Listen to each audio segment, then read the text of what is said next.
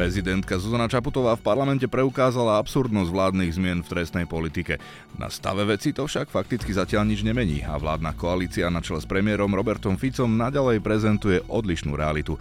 K ústupkom Fica zrejme nepresvedčia ani stále rastúce protesty v uliciach miest a ani snaha časti opozície, konkrétne KDH, diskutovať a nájsť kompromis. Čo môže napokon zavážiť?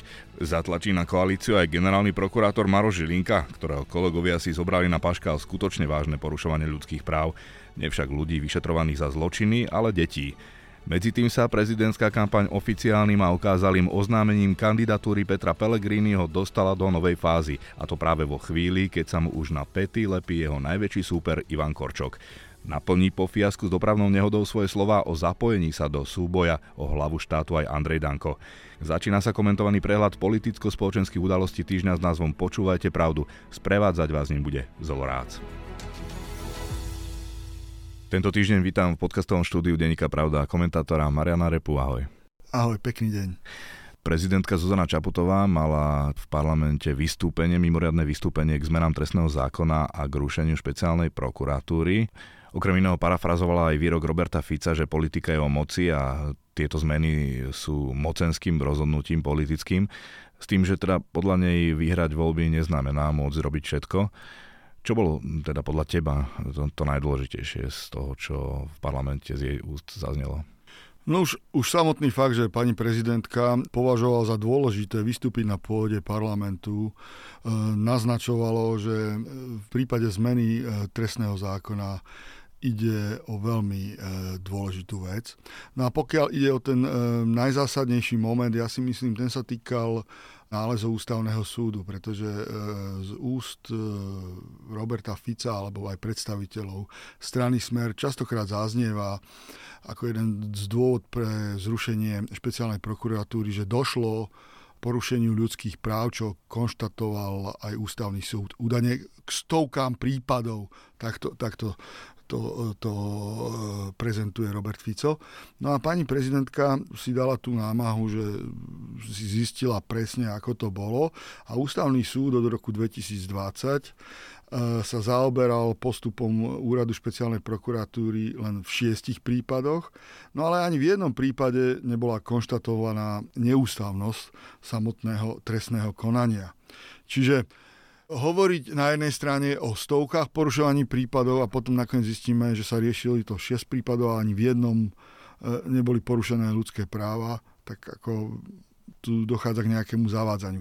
No ale ja si myslím, že prezidentka na tej ploche, ktorú mala, vlastne vymenovala všetky tie zásadné body a pokiaľ ide aj o tie tri základné okruhy problémov, premlčacia doba, výška trestov, respektíve hraníc trestnej škody. Čiže myslím si, že aj to porovnanie veľa preukázalo, ako, ako jednotlivé e, trestné činy sú e, posudzované v Česku, v Rakúsku, v Nemecku, tak táto komparácia tiež veľa napomohla k tomu, aby si človek mohol urobiť plastický obraz.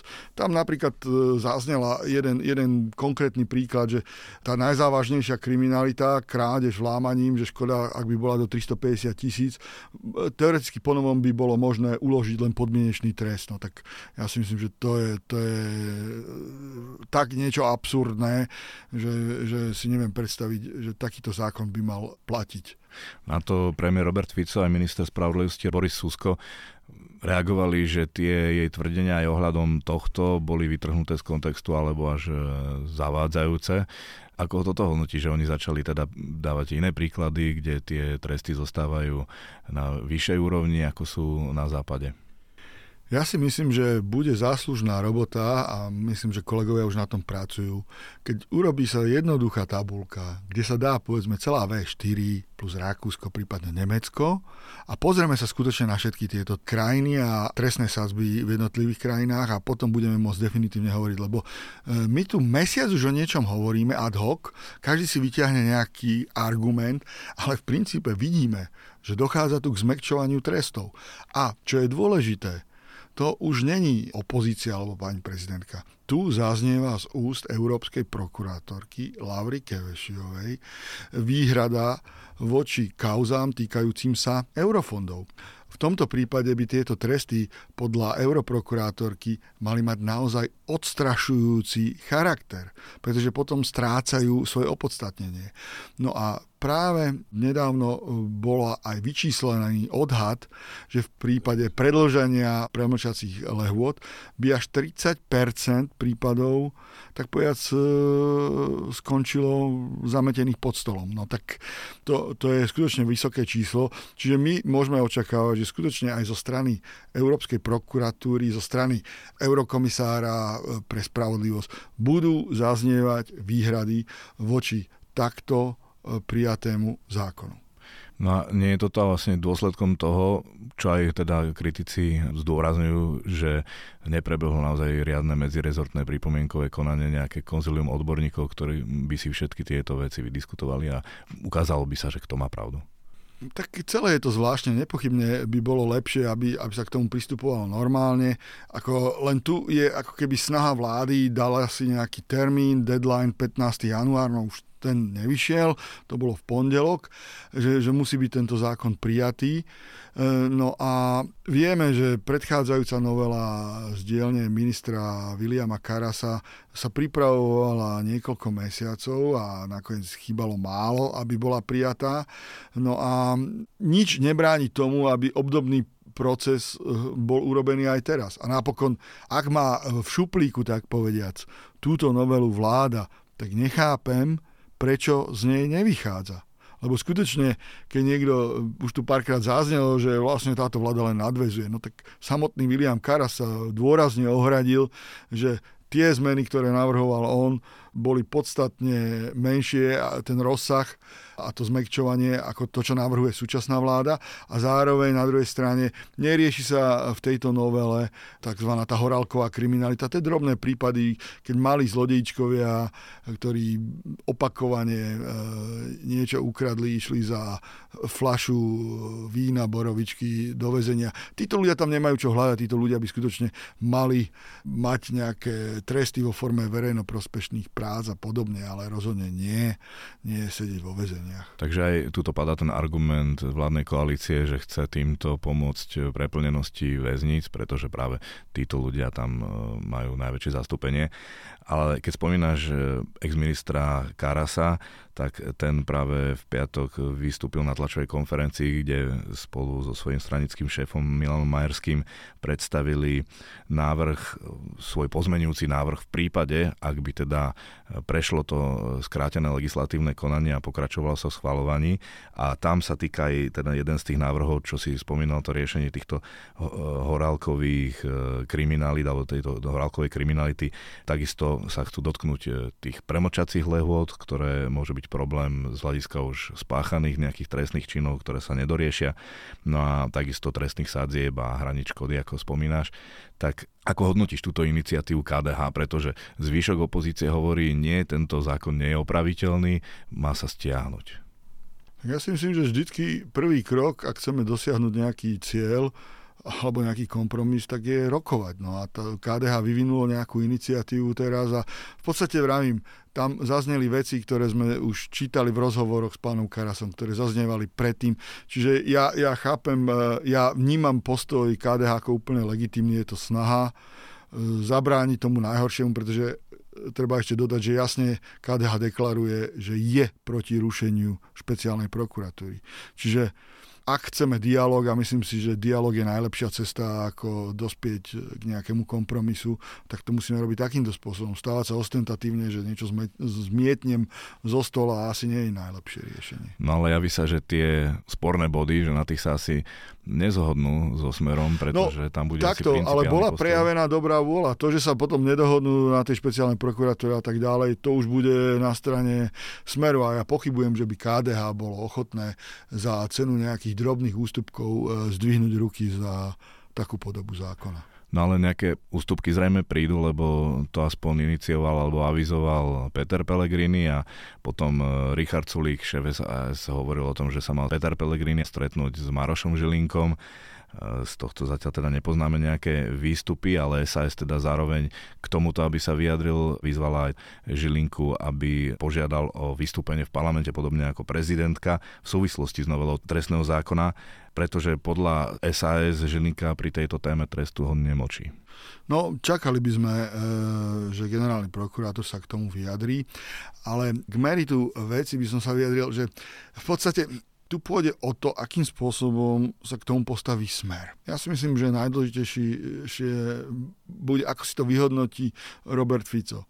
Či je ochotný prejsť za takú tú pomyselnú čiaru, s tým, že bude riskovať, že dôjde k nejakým sankčným opatreniam. Pretože vidíme, že Európska únia v prípade Polska a Maďarska sa poučila a nie je ochotná opakovať svoje chyby, čiže spoliehať sa na nejakú liknavosť, nejaké vajatanie nie je na mieste. Vidíme napríklad aj teraz v súvislosti s Maďarskom europoslanci chcú zažalovať Európsku komisiu za to, že vlastne tých 10 miliard dolárov dali Viktorovi Orbánovi, dali Maďarsku, že vlastne podľahli tlaku jeho vydierania. No a myslím si, že k tomuto takémuto prístupu e, sa ochota veľmi výrazne znižuje na európskej pôde. A teda základná otázka je, či Robert Fico je ochotný vystaviť sa tomu riziku, že my prídeme o eurofondy.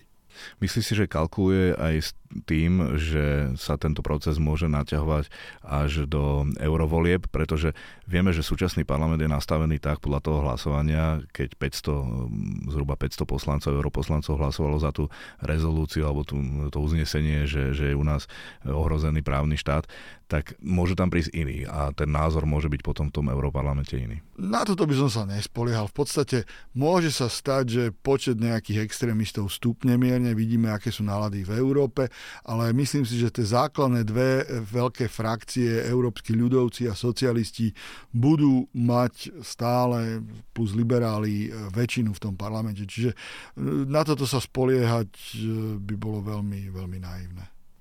Ešte sa pristavím pri tej diskusii odborníkov, alebo vôbec teda o tej vecnej diskusii o tom trestnom zákone. Jednak teda sa hovorí, že kopírovať niečo zo zahraničia, keď tam majú problém s inou kriminalitou alebo je tam iná spoločenská situácia, že právo má teda reflektovať e, stav a, a problémy spoločnosti tak e, to je jedna vec, že, že či je teda správne príjmať túto paradigmu, že teda niečo si vyberieme zo zahraničia len to skopírujeme bez toho, aby sme sa zamýšľali nad súvislostiami a kontextom.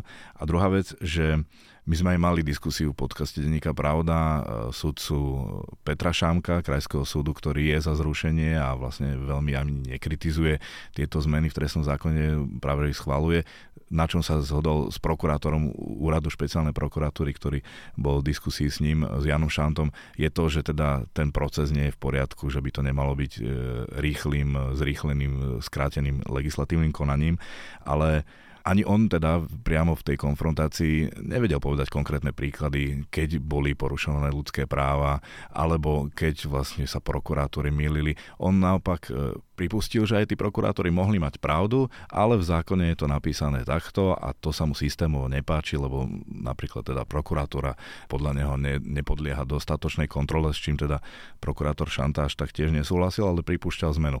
No ale moja otázka je teda, že ako sa pozeráš na ten pohľad, že ako mu aj prokurátor Šanta vyčítal, že je príliš formalistický.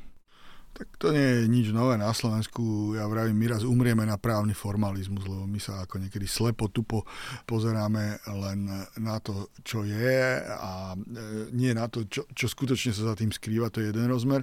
Druhý rozmer, pokiaľ viem, tak tej diskusii zaznela aj taká, taká informácia, že vlastne 95% prípadov ktoré e, riešil úrad špeciálnej prokuratúry, tak súdy im dali zapravdu. Čiže ako myslím, že to je najlepšia vizitka pre špeciálnu prokuratúru.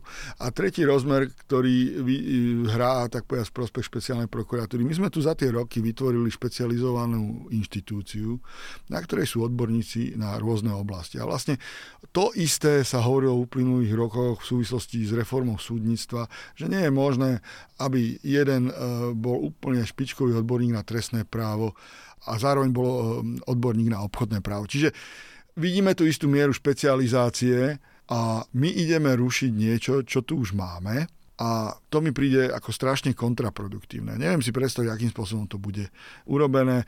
Myslím, že veľmi výstižný, veľmi výstižný príklad použil Daniel Lipšic na to, keď to porovnal, že máme tu nejakých špičkových neurochirurgov, ktorým povieme, že rozpúšťame vaše pracovisko a pojete niekde do nejakých lokálnych nemocníc a tam im nakoniec povedia, viete čo, my vás tu nepotrebujeme, nemáme pre vás prácu, budete robiť sanitárov. Čiže príde mi to až také mrhanie ľudským kapitálom. Druhá vec je, že jedným z dôvodov, prečo pred tými vyše 20 rokmi vznikala špeciálna prokuratúra, bolo popretrhanie lokálnych e, väzieb medzi tými aktérmi, policajti, prokurátori, sudcovia, ktoré tam prirodzene vznikajú, keďže Slovensko je malé a vidiecká oblasť. Čiže... E, no, toto je veľmi dobrý bod. Ja si myslím, že Viackrát už bolo aj v minulosti riešené, že my tu v podstate e, máme celé klany e, sudcov rodinné a v niektorých okresoch to bolo ukázané, že tam sa to pomaličky až, až dedí, ako keby tam fungoval nejaký ten feudálny lenný systém, kde to prechádza z otca na syna alebo z otca na dceru a potom je situácia taká, že tam vlastne úzka skupinka ľudí rozhoduje o spravodlivosti a niekedy sa domôcť správa nie je úplne celkom jednoducho, lebo môže tam dôjsť aj ku konfliktu záujmov. Čiže toto je veľmi dobrý point. Ja si myslím, že to, to, to takisto odôvodňuje zmysel existencie špeciálnej prokuratúry. A možno aj práve preto Estonsko, ktoré je počtom obyvateľov ešte menšie ako Slovensko a ktoré zase vo všetkých tých ukazovateľoch je ďaleko pred nami, tak uvažuje nad zavedením takejto inštitúcie to na dôvažok. A ešte jedna vec, čo ma zaujala v tom rozhovore alebo tej diskusii prokurátora Šantu a sudcu Šámka, bolo, bol výrok práve sudcu Šámka, že keby bola zrušená celá prokurátora a súdy, povedalo by sa, že úrad a koaličná rada budú rozhodovať o tom, na koho podajú obžalobu, vtedy by som išiel protestovať na námestia, že je ohrozený právny štát to je až úsmev, to je extrémny prípad a myslím si, že tu už by sme sa ani nebavili o nejakých nuansách, tu by už boli ohrazené základné demokratické princípy fungovania štátu, takže no to už by bolo, ako by som povedal, s krížkom po funuse, keby niečo takéto malo nastať. Keď spomíname tie protesty, tie sa konali aj tento týždeň, prišlo opäť viac ľudí ako naposledy, stále ich organizujú hlavne tie tri strany PSAS a KDH, ale pridávajú sa teda aj občianske organizátory. No stále platí to, že na tom pódiu protestov sa neobjavujú politici bývalého hnutia Olano, teda Slovenska, ani demokratov. Sťažoval sa na to napríklad Jaroslav Naď v Rádiu Express a stále v tom verejnom priestore zaznievajú čas častejšie také výzvy, aby sa tá opozícia spojila v tomto, aby neostrakizovala nejaké strany. Je to politická chyba, alebo by bolo chybou, ak by možno nie priamo Matovičovi či Hegerovi, ale možno iným predstaviteľom spomínaných strán dovolili vystúpiť? Ja si myslím, že Igor Matovič sa dostatočným spôsobom diskvalifikoval sám na to, aby s ním niekto vystupoval na jednom pódiu a neviem si skutočne predstaviť, čo by muselo nastať, aká zmena, aby Igor Matovič bol priateľný pre zvyšné strany. A plus, ja úprimne, ja si myslím, že Igor Matovič si to užíva. On vlastne môže aspoň tvrdiť, že on je tá autentická opozícia.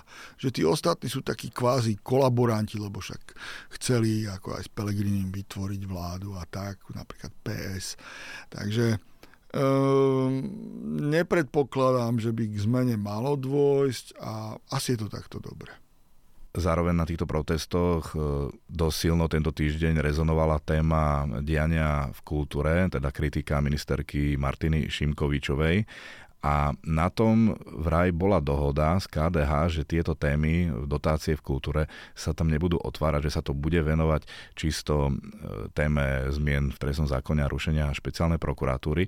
A to aj sa ohradili v KDH, že budú o tom s organizátormi diskutovať, že hoci teda samotní tí politickí predstavitelia tých ostatných strán nemali e, takéto vyjadrenia na tribúne, ale nechali vystúpiť nejakých občianských aktivistov a ľudí z kultúry a podobne, ktorí o tom rozprávali. Čo si myslíš, aký by to mohlo mať efekt, ak teraz KDH si, a, a vlastne vôbec aký máš na to názor, ak by KDH teraz vlastne chcelo určovať, že kto môže vystúpiť, že v podstate obmedzovať e, hlas občianskej verejnosti čomkoľvek. No, mali by sme dodať, že ide o to nešťastné internetové hlasovanie, kam e, by mali putovať dotácie, či na obnovu pamiatok, alebo podporu e, rôznych LGBTI plus e, združení. No a z tohto hľadiska chápem, že pre KDH asi nie je veľmi komfortné keď e, táto agenda zaznieva z tribún, e, na ktorých stoja aj predstavitelia KDH, ale samotná kritika ministerky Šimkovičovej sa nesústreduje len na tento jeden bod. To je oveľa komplexnejšie. Tam sa rieši napríklad zlučovanie tých rôznych fondov, ktoré existujú a vlastne to, že nebudú žiadne e, výberové konania na, na čelo týchto inštitúcií. Čo si myslím je absolútne trestuhodné, pretože v roku 2024 aby, aby si len tak niekto, Mírnik z Dýrnik, vymenoval nejakého riaditeľa, tak to je neakceptovateľné. Čiže ja si myslím, že toto je taká malá možno búrka v pohári vody a tento týždeň asi to bolo z hľadiska KDH nie celkom komfortné, ale nemyslím si, že by to mal byť dôvod, pre ktorý by tie tri strany sa tak povedať pohádali a neorganizovali tie protesty spoločne. Ako to ale podľa teba môže pôsobiť na motiváciu ľudí prísť opäť na námestie, keď vidia, že sú tam snahy o nejakú cenzúru toho, čo sa hovorí na pódiu? Ja si nemyslím, že by išlo o cenzúru. Proste je každému jasné, že KDH je konzervatívna strana a má inú agendu ako PS a SAS. A teraz ide o to, že čo je našou prioritou, na čo chceme upriamiť pozornosť. Či na nejakú parciálnu vec, a marginálnu vec z tohto hľadiska, alebo ide nám o nejakú vyššiu vec. Čiže ja skutočne tam nevidím nejaký problém. A je parciálna vec kritika ministerky kultúry Martin Šimkovičovej, ak otvorenú výzvu na jej odstúpenie za necelé dva dní podpísalo vyše 80 tisíc ľudí? Áno, ale vrajím, tá výzva sa týka väčšieho komplexu problémov. Takže nevytrhávajme len jednu vec. Pani Šimkovičová je evidentne osoba, ktorá nie je veľmi kompetentná zastávať e, túto funkciu. My celkovo, akože mám pocit, že v minulosti sme e, nemali veľké šťastie na ministrov kultúry, povedzme, k svetlou výnimkou bola úradnícka vláda, kde sa mi to javilo, že je tam človek, ktorý vie o čom hovorí, aj pripravil nejakú legislatívu, pani Hroncová.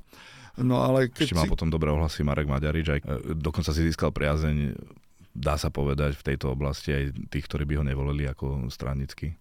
No, povedzme, dobre, ale ja, ja len chcem povedať jednu vec, aby som to zhrnul, že kultúra zažila brutálne ataky, keď si spomeniem na ministra Slobodníka v 90. rokoch a prežila to. Ako poznačujú to nepochybne, ako tých peňazí nie je veľa, keď vám niekto nejaké granty zoberie, tak sa ťažšie funguje, ale v princípe nech sedí na tej stoličke kdokoľvek, slovenská kultúra bude fungovať aj bez toho. No a keď hovoríme o nomináciách SNS, tento týždeň sa poverením vlády stal splnomocnencom vlády pre preverenie procesu riadenia a manažovania zdrojov počas pandémie COVID-19 antivaxer a konšpirátor Peter Kotlár. On vyhlásil, že nie je účelom takej jeho pracovnej skupiny, do ktorej pozval aj konšpirátorov z Čech, niekoho označiť za vinníka, ale pripraviť sa na ďalšiu pandémiu. Zároveň, ale ako som spomínal, spochybne očkovanie, diagnostiku a tak ďalej. No, ja som nakoniec o tom písal hneď začiatkom týždňa, keď e, vlastne Robert Fico to avizoval v jednom zo svojich videí na sociálnej sieti tak spravili e, capa záhradníkom. v podstate myslím si, že tieto slova vyjadrujú všetko.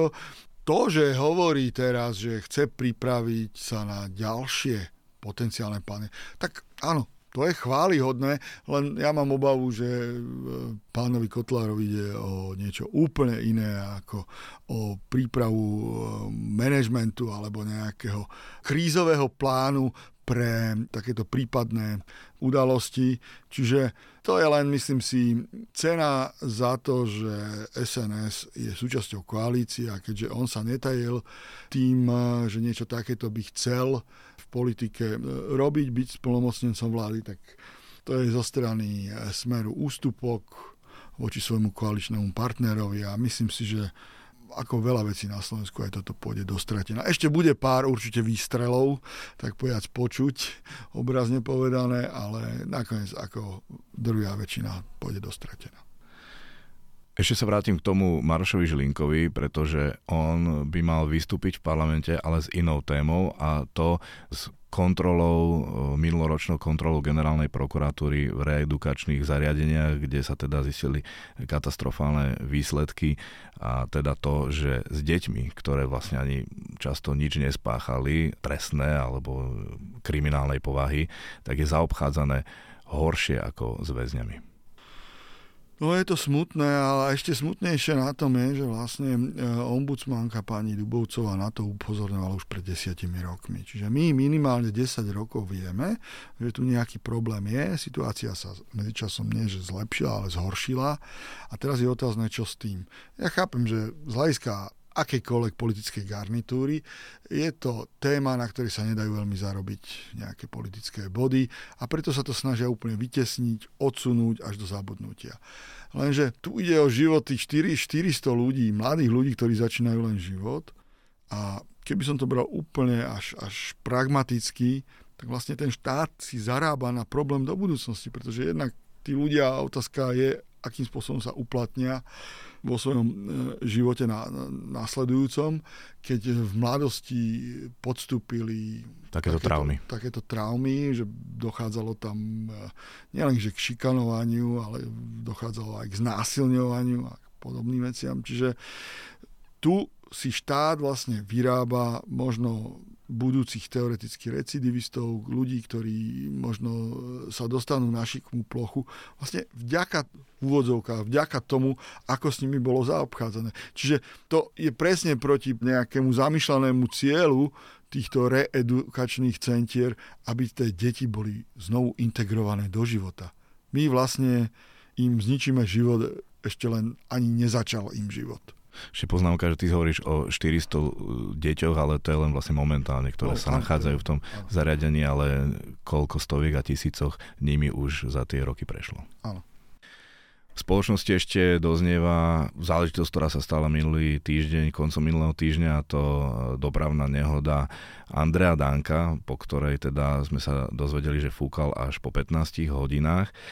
Prekvapila ťa tá reakcia Andrea Danka, ktorá, a, a, aká bola teda, ako by si ju hodnotil, ja to nebudem hodnotiť, ale teda všetci sme ju videli. No, priznám sa, že to vystúpenie, ktoré mal v nedelu na RTVS v relácii o 5 minút 12, tak e, Andrej Danko prekonal Andreja Danka po, po každej strane. No a opäť sa potvrdilo, že on sám sebe je najväčším nepriateľom nikto nedokáže poškodiť Andreja Danka tak, ako to dokáže Andrej Danko. Lebo ja si myslím, že ak by niečo podobné spravil iný poslanec, no tak by sa snažil to nejak normálne vysvetliť, aby sa čo najrychlejšie na to zabudlo. Andrej Danko tým, že vypustil prvú verziu ten minulý piatok, potom sme sa dozvedeli niečo v nedelu, v tej televízii a následne sme sa dozvedeli, že teda fúka až po 15 hodinách. Čiže evidentne tu došlo ku klamstvu. A toho, myslím si, tak poškodí, že z toho sa tak skoro, tak povedať, nevylíže. Pretože ako sa on urputne snažil dostať po troch rokoch do parlamentu a podarilo sa mu to, hej, tak teraz myslím si, že si, tak povedať, šmahom ruky zničil celé svoje renomé, ktoré, ak teda nejaké mal. Zase je otázne, že nakoľko sa podarilo Androvi Dankovi vstup e, do parlamentu vďaka jeho osobe, keďže ani tie preferenčné hlasy neboli také vysoké. A aj teraz, či trošku budem rozporovať tvoje slova, že ho to poškodí, pretože zdá sa podľa tých e, posledných prieskumov, ktoré teraz e, vyšli, že v kandidatúre prípadnej, ktorú teda on potvrdil, Andrej Danko potvrdil, že, že bude kandidovať za prezidenta, že má zatiaľ 1,5%. Sice je to málo, ale že vlastne mu to neubralo. No, ja si myslím, že to práve že vypovedá o tom, že jeho potenciál je tak nízky, že nie, no, prezidentské voľby sú jedna vec, ale myslím si, že 1,5% je najlepšia vizitka toho, že či by ho ľudia skutočne chceli vidieť v prezidentskom paláci. Čiže toto jeho náhle splánutie e, pred televíznymi kamerami, že on bude just kandidovať, mi príde také až detinské. A my sa ale skôr môžeme zaoberať tým, aký to bude mať vplyv na samotnú stranu. Tam vidíme, že v jednom prieskume v minulosti už SNS preskočila republika a SNS sa ocitlo mimo parlamentu. Teraz je to veľmi tesné, oba subjekty by sa dostali e, do parlamentu, hovoríme o poslednom prieskume agentúry AKO. Čiže to je hlavné boisko, tak povedať, e, Andreja Danka. Či sa podarí SNS udržať e, na pôde parlamentu alebo nie. A myslím si, že takýmto prístupom a takýmto správaním sa poškodzuje.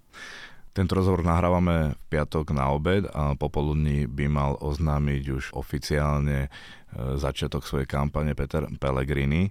No aj tam prieskumy ukazujú, že sa už na neho doťahuje Ivan Korčok, že už ten rozdiel nie je taký veľký. Ako si to vysvetľuješ?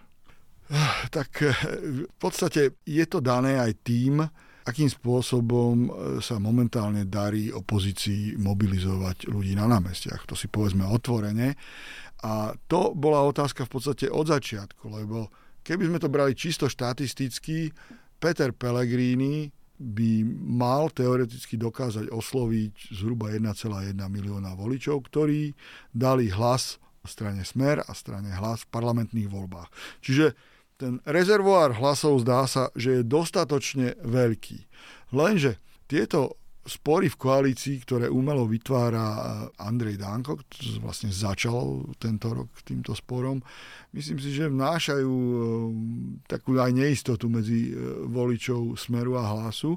No a teraz pôjde o to, kto dokáže zmobilizovať voličov viac. Kto získa ten milión hlasov, ktorý je potrebný zhruba na to, aby sa dostal ten či onen kandidát do Grasalkovičovho paláca. A zdá sa, že Peter Pellegrini možno si myslel tým taktizovaním, čím ďalej to bude odsúvať, že to bude hrať v jeho prospech. No ale ľudia možno uh, už by chceli vedieť, že či áno, či nie. Ja, ja, ja sa priznám, ne, nevidím v tom veľ, veľký prínos pre tú jeho taktiku, ktorú zvolil, že to oznámi až 19. januára, pričom voľby budú tak povedať za dva mesiace. Pretože keby sa mohol už správať ako prezidentský kandidát, tak by e, možno aj niektorým veciam inak pristupoval a hralo by to v jeho prospech. A nie je to aj o tom, že Pellegrini akoby nevedel, že v ktorých e, vodách má loviť, že chce byť v úvodzovkách za pekného aj u tej, aj u druhej skupiny ľudí? Tak áno, akože v tomto e, vlastne celá pozícia strany hlas môže byť komfortná aj diskomfortná, lebo oni sú, poviem to tým anglickým výrazom, tí switchery, že vlastne oni sa môžu pridať aj tam, aj tam. A môže to dopadnúť aj v, v prospech hlasu, že on je natoľko e, nekonfliktný a tým pádom priateľný pre širší okruh ľudí, že to môže prilákať viac ľudí. Na druhej strane túto jeho takú beztvarosť mu môžu niektorí vyčítať. A napríklad tým, že Andrej Danko bude mobilizovať taký ten národno-konzervatívny tábor, tak je evidentné, že len prílieva hlasy, povedzme, pánovi Harabinovi. Hej? A uvidíme, ako sa títo ľudia zachovajú hlavne v druhom kole. Pretože videli sme to aj v predchádzajúcich voľbách, keď e, prezidentka Čaputová nezískala až toľko hlasov, ale bolo to práve vďaka tomu, že tábor Maroša Ševčoviča nedokázal mobilizovať natoľko, aby tí ľudia prišli k voľbám.